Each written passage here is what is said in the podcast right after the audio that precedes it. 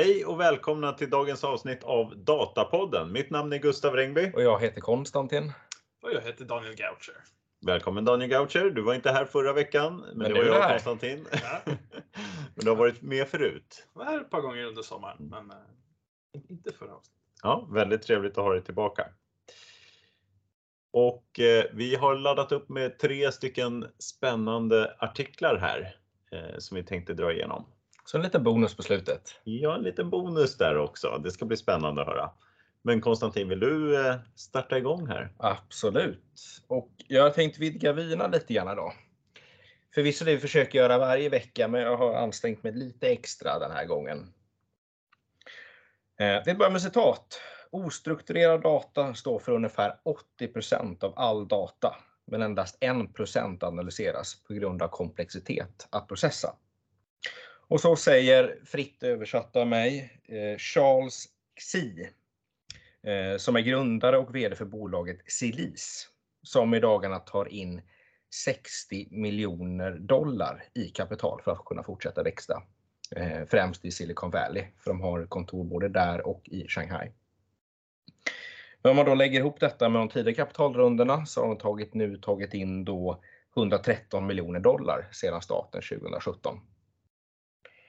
Och Celis är mest känt för utvecklingen av en open source vektordatabas kallad Milvus, som enligt artikeln är överlägsen för AI och machine learning. Och detta eftersom AI-modeller oftast har ostrukturerad data såsom bilder och videor och översätter dessa till vektorer för vidare analys. Och då kan man ju fråga sig säkert alla här, vad i hela friden är vektor? Eh, Som ekonom och BI-konsult så får jag väl medge att jag har mina begränsningar. Om vi inte har någon matematiker här bland oss. Nej.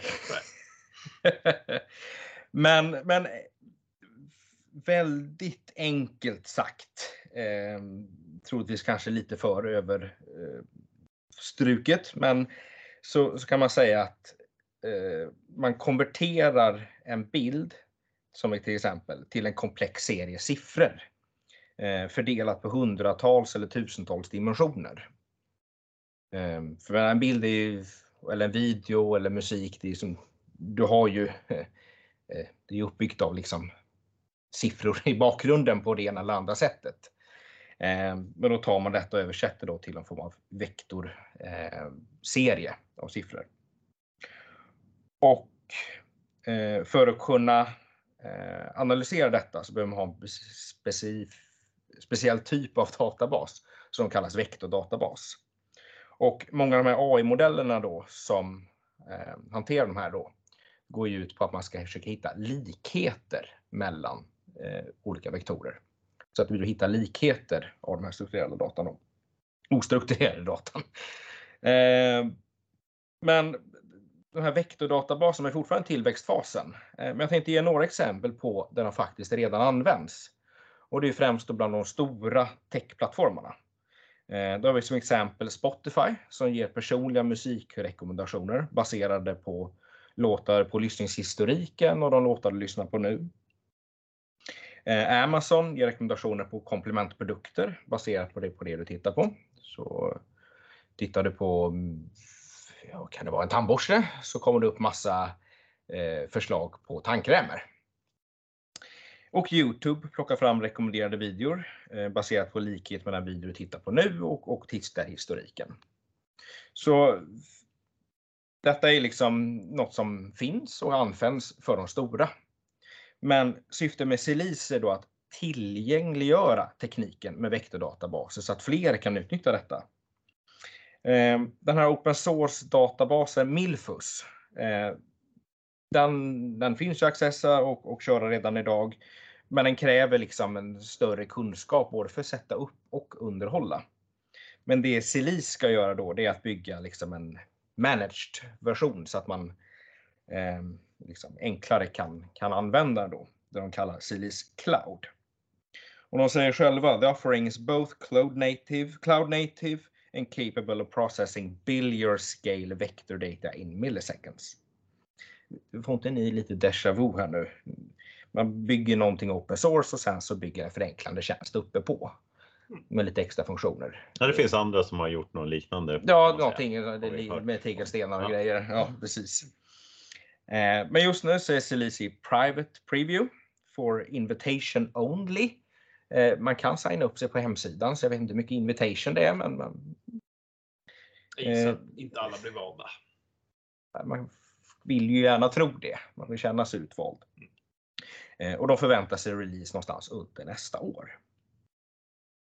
Spännande. Mm. Och, och de säger det också så här, ja, men de ska bli den nya liksom, tjänsten. De jämför sig lite med Databricks och Snowflake va, och säger att ja, men vi kommer bli Databricks eller Snowflake för vektordatabaser. Mm.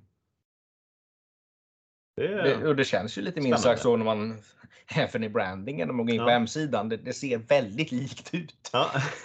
Men det kanske i och för sig gör för alla de flesta techbolagen. Men, eh, Ja, men det är spännande. Det är ju liksom istället för att man ska nu lägga alla bilder då i en data lake eller något sånt där. Och sen liksom när man ska söka så ska man liksom söka ja, med brute force. Istället så liksom har man det indexerat då i den här vektordatabasen. Ja, det är väl något sånt som ja, istället för att man manuellt arbetar med taggar och, och klassificeringen och sådär så använder man ja, datat som finns redan i Mm. den här.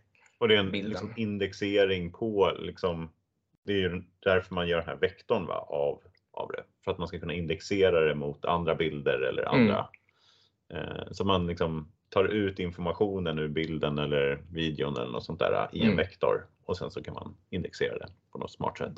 Ja, det är ju supercoolt. Spännande. Mm. Supercoolt. Fattar ingenting av det. Men Nej. jag, jag tycker det är så här, lite Du intressant. använder det varje dag. är, är det här lite så här döden då för ELT-begreppet? För det har man ju liksom haft hela tiden här att så här, eller det har ju varit så under nu tio års tid så har man pratat om att big data, ja, men du ska inte transformera datat, du ska först bara lägga det i en stor hög. Mm. Men det här blir lite så här, nej, nu ska vi transformera allting innan vi sparar det för att annars har vi ingen nytta av det Nej, i stort sett. Eller det är väl det de säger. Du Mm. ska inte ha den där stora dataläckan. Det kanske du har också, men det blir inte användbart där Nej. utan du måste upp i en ny databas. Mm. Men de har ju å andra sidan inte anspråk på den strukturerade datan. Nej, just det, men- Utan det är ju Ja. liksom ostrukturerad datan som man gör på, Mm. behandlar på ett visst sätt. Ja, ja. Och som inte utnyttjas till den grad som skulle vara möjlig. Men om man då kallar transformerad data i data warehouse, eh, då, där brukar man ju lägga när man har, eller liksom man transformerar strukturerad data, Mm. så kallar man det för data warehouse. Vad ska vi kalla det här då? då? Vektordatabas låter ju tråkigt. Mm. Kan man kalla det för något? Ostrukturerad databas låter inte heller så roligt. Men det är verkligen lite kul att alla, alla liksom, det har ju gått som du sa, liksom, från att ja, men nu ska bara dumpa ner allt, spara allting. Ja. Inom många olika aspekter så har det gått till att vi kan inte spara allting för såna här, liksom, det går inte att använda på ett bra sätt med vektorer med bilder, liksom, att man ska indexera upp det. Mm. Och sen har vi massa liksom, nya såna här privacy-regler och grejer som gör att man får inte bara spara allting utan att ha koll på vad det är man sparar. Liksom.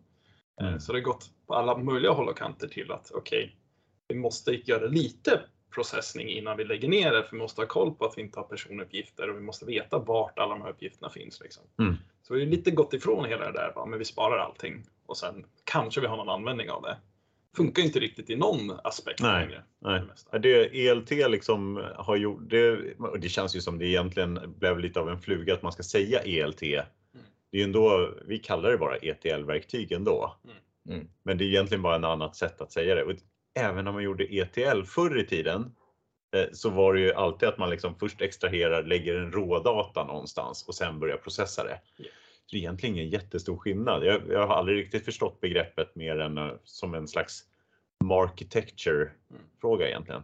Jag har egentligen alltid tyckt att det var ETL, TL, TL, TL, TL som man kör i praktiken ändå. Ja, precis. Ja. Det är många liksom, iterationer av det där. Ja, jag- fick, ett, eh, jag fick en eh, demonstration av ett nytt, eh, eller ett eh, sån här ETL-verktyg, kallar jag det för.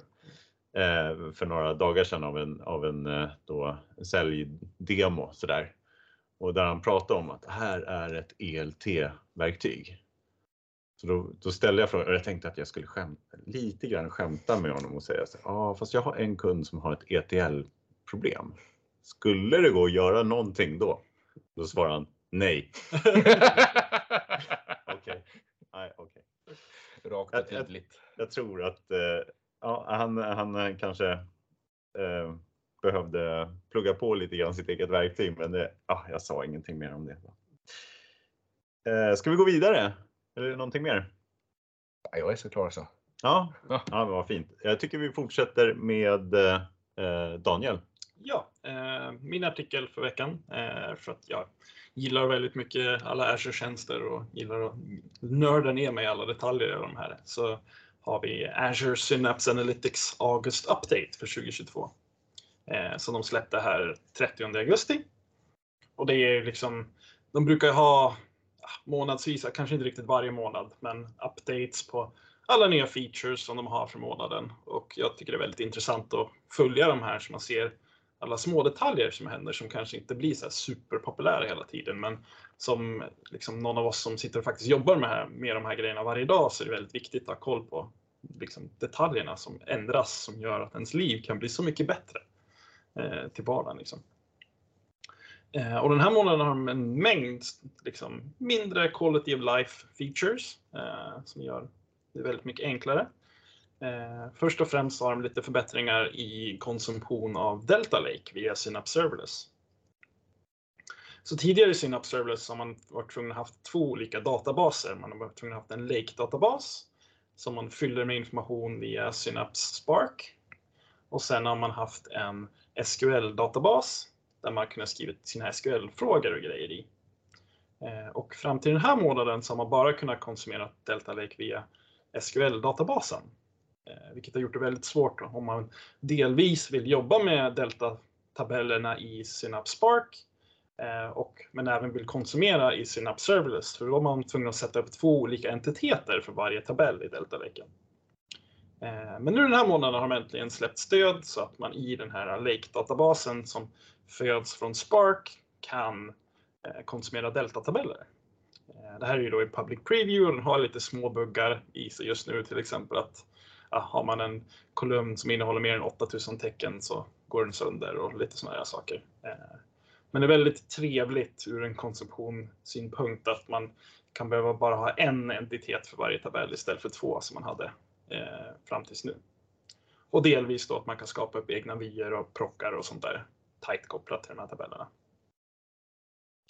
Eh, sen har man även lite nya features i Dedicated Poolen.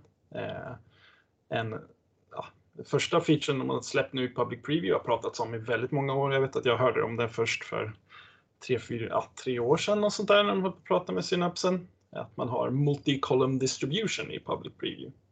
Och det är då att man kan spesa flera kolumner eh, som sin distributionsnyckel. Tidigare om man vill göra något liknande då var man tvungen att konkatenera ihop flera kolumner Eh, för att generera upp en unik sträng som täckte flera kolumner. Eh, och det här är ju då hur datat distribueras i databasen. Så målet är att man ska få eh, så att datat ligger på alla olika platser i den här dedicated poolen, men att det är jämnt fördelat alla datamängder. Och en annan feature man släppt för att hjälpa en med det här är en distribution advisor som är i public preview nu, som är ett, egentligen ett gäng SQL-skript som de har släppt. Eh, som man kan köra på sin egen workload. Antingen skickar man in en mängd SQL-queries som man brukar köra eller så kan den scanna av loggen på alla queries man har kört på databasen och rekommendera förbättringar i de här distributionsnycklarna så att man ska få eh, bättre prestanda i de queries man kör till vardagen. Vilket är väldigt, eh, det finns väldigt mycket behov av det här för att sätta rätt korrekt distribution på tabeller i Synapse Dedicated Pool är en av de svårare grejerna man gör när man sitter och bygger de här, här lösningarna. Eh, sen har man även släppt en migration guide från Oracle, eh, vilket är väldigt trevligt med liksom, som en white paper med step by step eh, grejer man ska göra för att optimera, liksom, eh, migrera från Oracle på bästa sätt. Eh, sen har man även några förbättringar i Synapse Spark. Eh, delvis så har de släppt en feature som heter Elastic Pool Storage, vilket betyder när man kör Spark jobb där inne att mängden eh, storage som varje av de här klustren har underliggande när man sitter och kör sina frågor kan växa och minska eh, av behov. Och tidigare var det en fast maxtak och då kunde de smälla ibland. När optimeraren valde att köra frågor på ett visst sätt. Det har även kommit en förbättring här för Delta Lake också i Synapse Spark och det är att de nu har Optimized Write-featuren tillgänglig. Det är en feature som har funnits i Databricks ganska bra tag nu, så det är jättebra att eh, de här features börjar komma in i Synapse också för att konkurrera lite med där. Det är en feature som i praktiken gör att eh, Delta Lake-filerna som man skriver ner blir mer kompakta och Eh, det blir inte så himla många små filer, istället blir några stora. Eh, sen har man även möjlighet i Synapse Spark nu att köra notebooks via Managed Identity för tjänsten och det är liksom tjänstens identifierare. Det är den kontot som kör om man kör den här notebooken i en pipeline. Eh, för tidigare var det så att ja, körde man notebooken för sig själv så körde den med din egen användare. Men körde du den sen i pipelinen så körde den som Synapse liksom användare. Och då kunde det vara jättesvårt att debugga när man inte kunde köra med, testa med samma användare som pipelinen sen kördes med. Men nu kan man kompa upp det, så det är jättebra. Eh, så även en liten förbättring i data flows-delen av eh, Synapse ADF. Eh, och det är att man, det finns nu en visuell cast-transformering.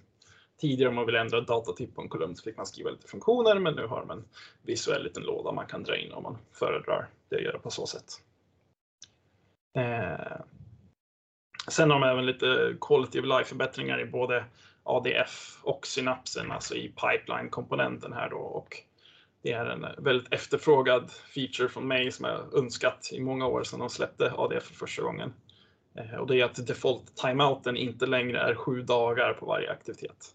Och att det istället är 12 timmar. För det har alltid varit ett problem när man, någonting har smält på en lördag eller den har hängt sig på en lördag och sen är den fortfarande igång när man kommer in på måndag morgon. Men eftersom default när man sitter och monitorerar eh, Data Factory är att man ser bara saker som startade senaste 24 timmarna.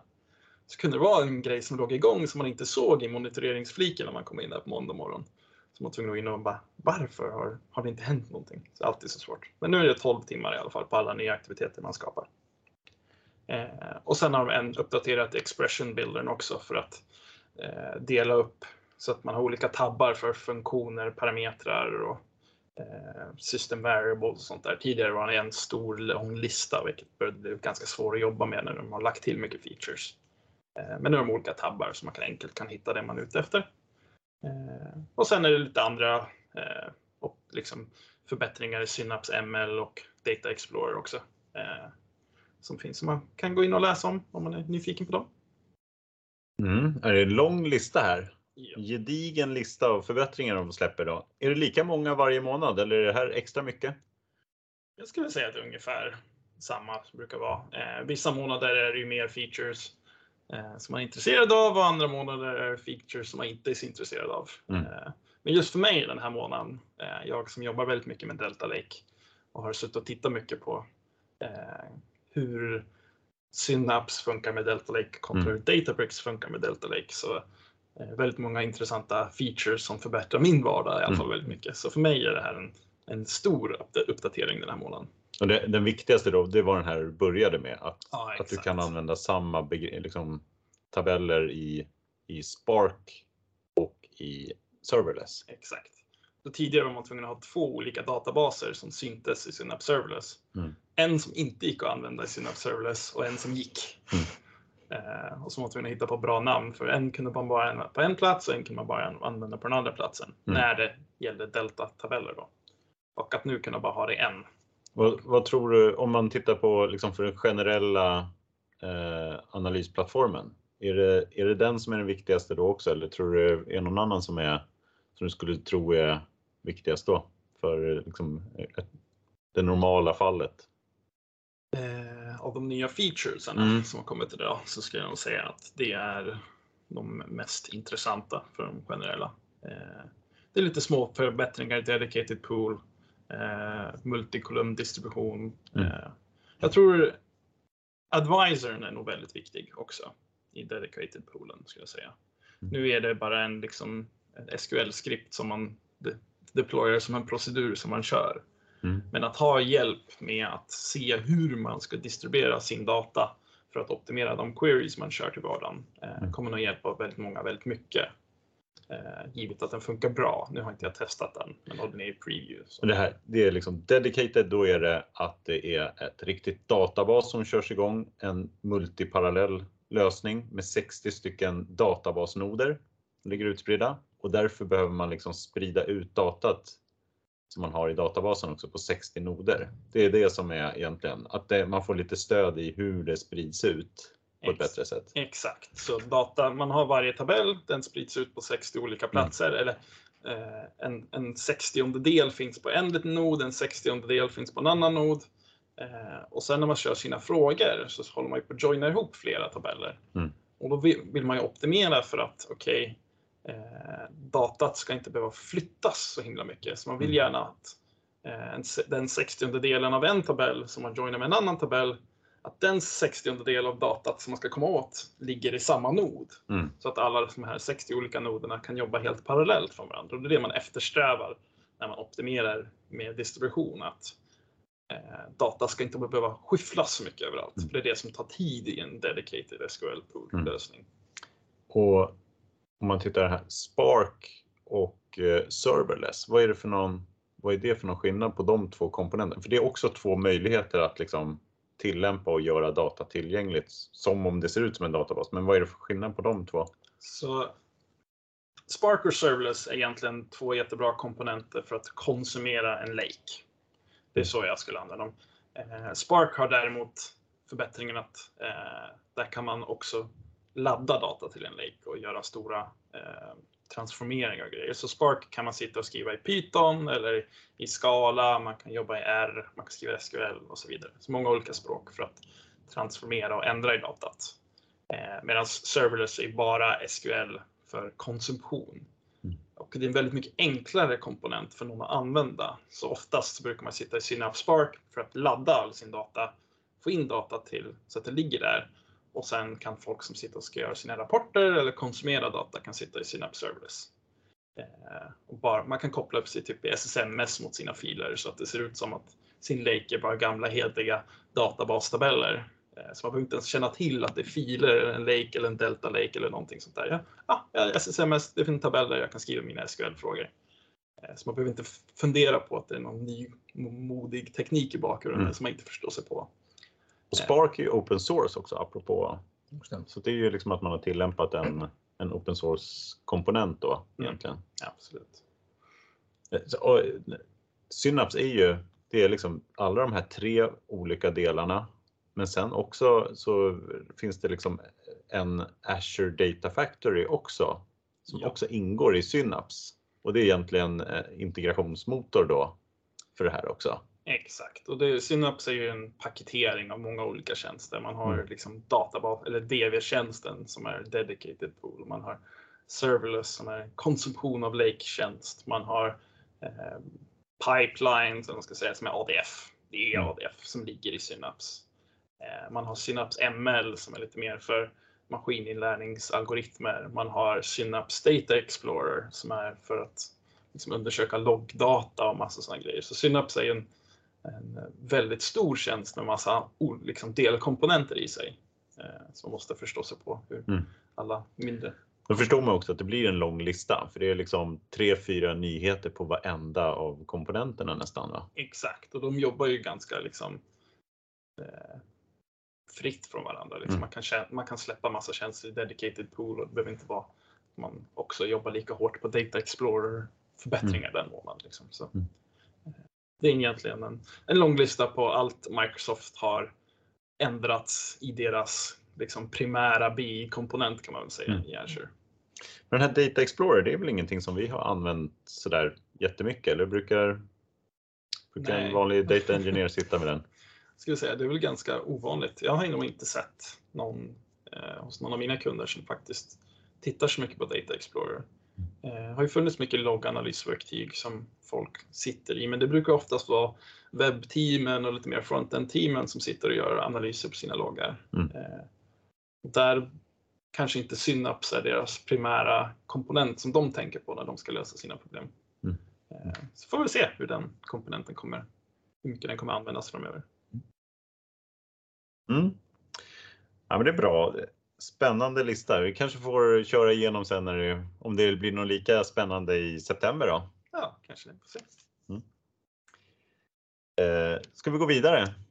Det låter bra. Mm. Då tar vi den sista då här också. Eh, och det är en artikel. Vi tog upp den här. Eh, det är en bloggare här eh, från Manychat. Han jobbar på Manychat. Vi hade en för ett litet tag sedan som vi tog upp.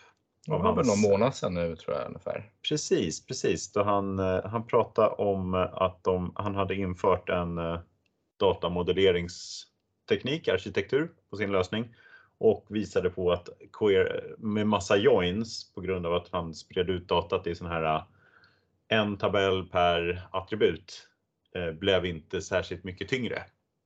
Det var förra bloggen vi tog upp med honom. Nikolaj Golov, han skriver på medium.com och den här heter då Data Modeling Today, Launching Cost Effective Analytics for ManyChat och kom ut 23 augusti. Jag vet att vi pratade efter förra artikeln sådär, men vad, vad är nyttan med det? Så här skriver han ju lite vad han ser för någon nytta i det då. Eh, och eh, eh, vad är det då? Han, han pratar då om så här, men vad är nyttan med datamodellering? För det tog han inte upp då. Han tog bara upp att det inte var så kostsamt. Eh, för joinsen och queriesen som gjordes mot den här databasen då. Så det var ingen, eh, inga ny, liksom, värden togs inte upp. Men då säger han ju här att eh, ja, men, eh, det här med datamodellering minskar ju kostnad att lägga till nya saker. Och eh, bra modellering hjälper det också att undvika ökade kostnader också när datat ökar med tiden. Så det är de två sakerna som han eh, tar upp då här i, i eh, artikeln. Den här minskade kostnaden att lägga till nya saker, den är ju mer, tror jag, eh, kanske svårare att mäta, men också kanske mer Alltså att man kan tänka sig det teoretiskt. Att, eh, Arbetsinsatsen blir mindre. precis, ja. precis, när man eh, har generellt abstraherat informationen och, mm. och eh, speciellt lägger då all data i olika tabeller så blir det bara att lägga till en ny tabell när man har ett attribut och så vidare. Eh, men eh, för att gå igenom här då, artikeln lite grann då. Eh, han beskriver ManiChat lite grann. De är ju alltså ett bolag som skapar möjlighet för andra att snabbt skapa chatbots i en mängd olika system. Bland annat då Facebook, WhatsApp eller e-mail eller sms. Så att det är alltså deras kunder kan skapa chattkanaler, chatbots till, till sina kunder då. Och eh, de har ju haft en eh, stark eh, tillväxt när det gäller data. Han berättar att 2019 hade de 2 terabyte data att analysera. Och, och sen så har det liksom ökat till, nu är det kanske 200 mm. terabyte. Och det har också blivit en ökad datakomplexitet. Först hade de bara Facebook som kanal och nu är det en massa olika kanaler. Och, och, så tar han upp ytterligare en sak här som gör det krångligare för honom att bygga analysplattform då. Att eh, de har ju varit en startup och då förändras också ofta affärsmodellen. Så det blir nya saker som man vill analysera eller vill mäta sig mot och se vad, eh, hur det fungerar så att säga. Så att det betyder också att man behöver vända om snabbt i analysplattformen då när det blir nya kopior och, och saker som blir viktiga att mäta. Eh, och, och, vad är det egentligen som han säger att det här blir mer kosteffektivt? Då, då gör han en eh, eh, jämförelse då. Vad är det som man jämför mot? Och det, han tar upp det då att ja, men eh, att bara lagra data i JSON och sen skriva alla frågor mot en stor liksom data lake med JSON-data. Det blir mycket sämre än om vi lägger datat i en datamodell. Eh, och eh, det går, men det är inte särskilt bra. Och det är därför han har infört då en datamodell. han, har själv eh, utgick, han skriver att han utgick från Anchor Modeling och Data Vault. Mm. Någon slags blandning, men gjorde sin egen. En pragmatisk lösning som utgick från de två modellerna. Som är sådana här skolteoretiska modeller då. Men han har gjort lite ändringar på dem och hittat det som han tycker passar för dem då. Eh, och hur gör man det här med datamodellering är han inne lite grann också på. Han säger att i stort sett första veckan som han var på plats så gick han och pratade med produktägare som berättade ungefär så eh, hur deras business är. Ja, men vi har våra kunder vill eh, göra chatbots. Vi hjälper våra kunder att göra chatbots tillgängliga i olika kanaler för, att, för, för kontakter med, med deras kunder. Och då har liksom beskriver han att ja, okay, det här är liksom våran datamodell, det är den här kärnverksamheten i de här i stort sett bara de här liksom, orden som den här produktägaren nämnde på i första veckan som han började jobba där i stort sett. Ja, det är kund, vi har bottar, vi har kanaler, vi har kontakter och så vidare. Och då är, får han ut sin modell då som han ska göra tillgänglig för att det ska vara lätt att, att analysera ut efter. Eh, och, eh, så det, det, ska inte vara så svårt. Eh, han har sen, eh, okej, okay, man vill ju ha bevis här på att det faktiskt blir bättre. Och han har lite bevis i, i artikeln då. Han visar två grafer. Han visar hur datamängden har ökat linjärt under tiden som de har jobbat. Och han visar också hur de har liksom anställt fler analytiker som jobbar mot de här datamängderna. Och då ser man också att antal queries har ökat linjärt sedan 2019. Men här kommer det intressanta då. För att då, då, kan man också visa att kostnaden i analysplattformen började öka linjärt ett tag och sen så har den liksom gått ut i snarare en platå. Den liksom står stilla. Eh, trots att de har då ökade analyser som görs på datat och, eh, och, eh, och att de har en datamängd som ökar också. Så det är ju eh, väldigt lyckade eh, siffror då.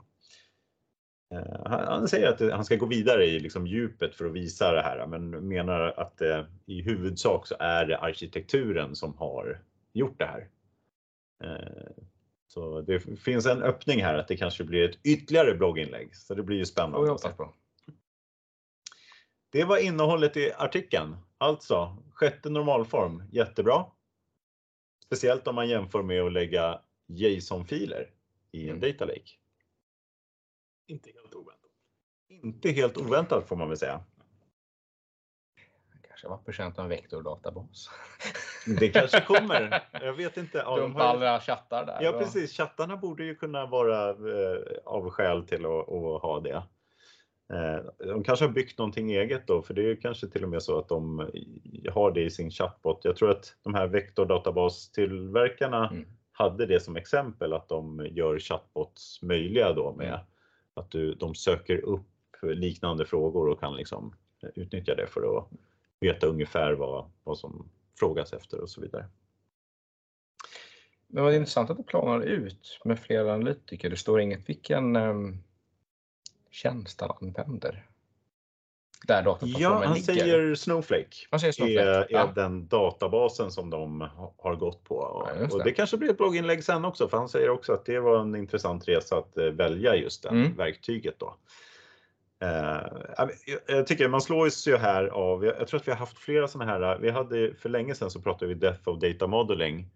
Där liksom man märker att det finns en en helt ny generation av som kommer från big data hållet som aldrig har, eh, som inte har jobbat med eh, liksom data warehousing. Mm. För att för oss tror jag att det här känns som en självklarhet och vi är ju vana vid att man alltid modellerar datat av, av flera olika skäl. Medan här känns lite som man framhäver det här som någonting nytt. Eh, och liksom den här beskrivningen om hur enkelt det är att göra eh, datamodellen, mm. informationsmodellen. Det är eh, väldigt så här eh, som, som om det här är någonting nytt. Men det här är ju självklart någonting som, som man har jobbat med eh, långt tillbaka. Det var inte 2019 som, som det började informationsmodeller får man väl säga. Det som det går lite i cykler. Liksom. Ja. Bara, ja, men nu är vi i ett läge, så här, börja med att man var tvungen att modellera det för att få prestanda ur det. Ja. Sen kunde man skippa modellera och man kunde få ändå få prestanda genom att bara slänga mer compute på den och liksom mm. vi har flera datorer som jobbar där. Mm. Och sen när man kommer till liksom realisationen, även när vi har jättemycket prestanda, om vi också har en bra datamodell i, grunden så blir det ännu bättre. Mm. Eh, vilket känns ju lite som en självklarhet, som sagt, om man jobbat med de här grejerna. Eh, Men det är Ja. intressant att det, Ja, det är liksom kul. går runt och runt. Ja, det är verkligen roligt. Alla, allting så slutar vi någonstans i någon slags eh, ändå medelväg här på något sätt. Ja. Jag tror, liksom i grund och botten. Vissa grejer är jättebra att göra analyser på ostrukturerat, men vissa grejer kommer man vilja strukturera upp och Mm. modellera upp så att det blir fint och bra. Har vi sett något liknande? Har ni sett några exempel som eh, talar för det här också? Där man har misslyckats med datamodelleringen i grunden eller tvärtom? Där man har sett dåliga siffror på grund av det?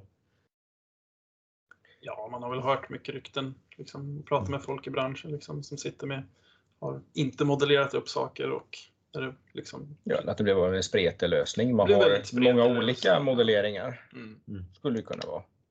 exakt. Och det blir ju ganska jobbigt för folk att jobba med, speciellt inom vår bransch där liksom, eh, det kommer in nya folk hela tiden och man byter ut folk och har man ingen tydlig struktur på hur man modellerar saker och så blir det ju generellt sett, det blir jättemånga olika modelleringstekniker och Mm. Eh, jätteblandning på saker och ting och då blir det ännu värre än något. Ja. eh, Nej precis, det var väl, eh, jag tror att vi pratade om det förra gången, det var väl våran spekulativa liksom, stora värde med att ha en, en bra modell liksom, att utgå ifrån. Mm. Eh, så- För det, det tror jag känns lika viktigt i stort sett, att Mm. man håller sig till en modell. Mm. Det var som Konstantin, du hade en kollega här som du pratade med i branschen. Vad var det han sa? Eh, Två... Ja, just det, det är bättre med en halvbra modell än två bra. Ja. Men han har också sagt att om du inte sätter en datamodell så får du en. ja, ja, ja. Ja, däremot det här att det är så enkelt att gå ut och prata med en produktägare och sen få en datamodell. Det känns inte lika enkelt tycker jag som han beskriver det här. Utan det brukar vara ganska mycket politik bakom vad som är informationsmodellen. Ja, jag kan tänka mig i det här fallet när man jobbar med liksom chattrum och sånt där, att det är en ganska eh, nedskärd mängd olika saker som man jobbar med. Liksom. Det är ganska liten informationsrymd och då är det mycket enklare liksom, att spela. Är de här grejerna vi jobbar med, för det är det samma saker som alla pratar om hela tiden. Mm. Men när man kommer till stora enterprise-företag så håller de på med så himla många olika grejer. Där olika avdelningar håller på med olika saker. Mm. Eller håller på med samma sak fast på olika sätt Ja, och ser på samma sak på olika sätt. Och då kan Mm. det börja bli väldigt mycket jobbigare. Och det då där- ska du bestämma vad som är en kund när de säljer tre, fyra olika saker till helt olika Mm. kunder så att säga. Exakt. Det behöver inte vara helt enkelt då får man väl säga. Nej. Eh, tycker jag man ser ett eh, litet eh, ökande intresse av sådana här industrimodeller. Eh, Mm. hör att det är flera som frågar efter det. Eh, där man liksom ska slippa. Det finns ju några, vet, Synapse har ju några sådana som man kan liksom utnyttja då direkt. Att man får, här är en här är AdventureWorks. Mm. Mm. Man får liksom alla informationsobjekt klara och sen så får man fylla dem själv då med data. Mm. Det är väl lite så här för att undvika att prata med produktägaren. Mm. Så slipper Mm. man det och säga, nej men här är modellen. Mm. Jag tror att sådana där modeller funkar ju jätte, eller liksom, de kan ju vara jättebra grund. Mm. Ja, för inspiration är det ju jättebra. Ja, och jag tror även liksom så här, använder man har man sin källsystem typ Dynamics 365 som ligger i cloud, som ligger väldigt tight kopplat, säg med Synapse och sånt där. Mm. Eh, har man bara base standard implementationen av den så kan det, går det säkert jättebra att jacka in rakt upp och ner. Mm. Eh, men som man har av erfarenhet sett när man är ute hos kunderna, de gillar ju att customisa alla de här lösningarna och Mm. lägga till egna tabeller, egna komponenter som helt ändrar på hur modellen ska se ut. Så Mm. lite frihet kommer man nog alltid behöva ha tror jag. Mm. Men ändå kan, kan vara en jättebra startgrund för mycket tror jag. Ja, och igen här, ELT. Liksom, eh, det här är ju också ett slag eh, mot ETL snarare än ELT, får man väl säga. Mm. Apropå att vi pratade om det här i, eh, med vektordatabasen också. Mm. Eh, Det var egentligen de tre artiklarna vi skulle gå igenom, men vi har ju en ytterligare en liten bonusartikel här Exakt. också, Konstantin. Vill du berätta? Jag, jag snubblade över en artikel här i, Svenskan i veckan. Eh, Den kan, kanske handlar lite mer om teknik i största allmänhet, men jag, jag fann den ytterst roande. Och det så att eh, en inventering som den japanska regeringen gjort visar att nästan 2000 ansökningsprocedurer kräver att man lämnar in en diskett. Eller en CD, alternativt en minidisk om det är någon som ens kommer ihåg vad det var för någonting. Men nu stundar förändring. Digitaliseringsministern förklarar krig mot disketter. Eh, Ja, så skriver digitaliseringsministern Taro Kono på Twitter. Känns som det är dags. Det är, det är på tiden, det tycker jag. Men jag tycker nästan det blir ännu roligare här för att målsättningen är att digitala dokument ska kunna lämnas in online. Det känns ju nästan lite för självklart. Men, men de skriver också att det finns en risk att reformen möter visst motstånd. För i fjol försökte Kono eh, fasa ut myndigheternas faxmaskiner. Alltså förra året. Eh, men, men resultatet blev att hundratals tjänstemän de protesterade mot detta. Ja. För de, vad, vad, Ja, de vill ha sin fax, De vill liksom. ha faxen bara. Ja, den ska vara, den ska vara där. Det är väl så här klassiskt. Det är väldigt eh, enkelt att bli komfortabel i den roll man har haft. Och göras liksom, ja men jag gillar, jag har mitt jobb, jag gör mitt jobb, jag går till faxen varje morgon, jag hämtar pappret, jag skriver in lite siffror och så faxar jag tillbaka den. Mm. Eh, Så det är alltid, stora förändringar möter ju alltid motstånd. Mm. Speciellt när det gäller digitalisering. Men Framförallt med tanke på att ingen har använt fax egentligen de senaste 22 åren. Liksom. Kanske inte i Sverige, men i Japan har de tydligen använt Ja. det ganska. Annars är det typ så här sjukhus eller om det är flygplats och så här, där har de fortfarande fax. Eh, mellan olika avdelningar. Ingen koll på. Ja, men det är väl en, en skön eh, så- sån här eh, kontrast då att man går ut och anger det här på Twitter Ja, och samtidigt liksom pratar om disketter. exakt. Det är ändå starkt att eh, liksom ministeriet har Twitter då. Ja. För det är ju liksom Eller om det inte Det är bara är ju- digitaliseringsministern. Det Ja. vore nästan tjänstefel om man inte hade haft Twitter. Vad, vad, vad trycker de in alla disketterna i egentligen? Liksom? Hitta en dator som har en diskett i sig nu för tiden är ganska Det är en svårt. bra fråga. De måste ju ha helt egna datorer också inom, eh, inom den statliga delen då. För det Ja. kan väl inte vara samma sak i privata hem och sådär. I, eh, alltså vilken stress. Lämna in deklaration. Jag måste ha någonstans att stoppa in min diskett. ja. Kanske behöver flera disketter. Är det, är det liksom, har de den här gamla 1,5 eh, megabytes disketten eller är det, är det någon upphottad version som inte kom till, eh, till Europa? Ja, det är i och för sig en bra fråga. Ingen aning. Eller den den här riktigt lite- gamla. Ja, här, de där som var mjuka. svajade liksom. Nästan alla så solfjäder. Och... Ja. Det vore intressant att veta om de fortfarande används i Sverige någonstans. Någonstans tänker jag att fortfarande sitter någon med sina disketter Mm. och sina minidiskar och för över filer fram och tillbaks. Ja, hur är det? Alltså, för för det är väl, man kommer till en fråga om så här, eh, hur lång tid det kan ligga kvar, va? Mm. Eh, Mm. För att eh, typ har det på, eller om det är sån här band, eh, magnetband håller ganska länge. Mm. Mm. Så du kan liksom lagra det i. Det där tror jag man har nog inom myndigheter att man lägger det på såna här Mm. band av några olika slag sådär. För Det att det ska- så framtidssäkert att ha det på disketter. Fast det är nog ganska säkert. Det är nog inte så mycket liksom virus och sådana där typer av grejer som kommer åt folks disketter nu för tiden. Det är Nej. inte så många som sik- siktar in sig på disketter. Liksom. Nej. Ja, det är inte så mycket lagring på dem. Det är väl liksom en, en, bild, en bild du tar med din iPhone har liksom dubbla lagringsstorleken mot vad en vanlig diskett har totalt. Ja, det blir svårt att få plats med sitt, eh, sin data lake i alla fall. Ja, Men det- det, då ska Det de var vara många disketter. Ja. Kanske om du sparar de här bilderna som de här vektorerna kanske får plats med en eller två. Ja. eller. Det blir ett par om Manychat skulle lägga sina 200 terabyte eh, på disketter. Då behöver de ett riktigt varuhus. Ja, ja. Exakt. Tack så mycket för, dagens, eh, för att ni har lyssnat på dagens avsnitt. Tack så Eh, mycket. Hoppas att ni har haft glädje av våran omvärldsbevakning här. Denna Så. vecka också. Så hörs vi nästa vecka. Hej då! Hej då!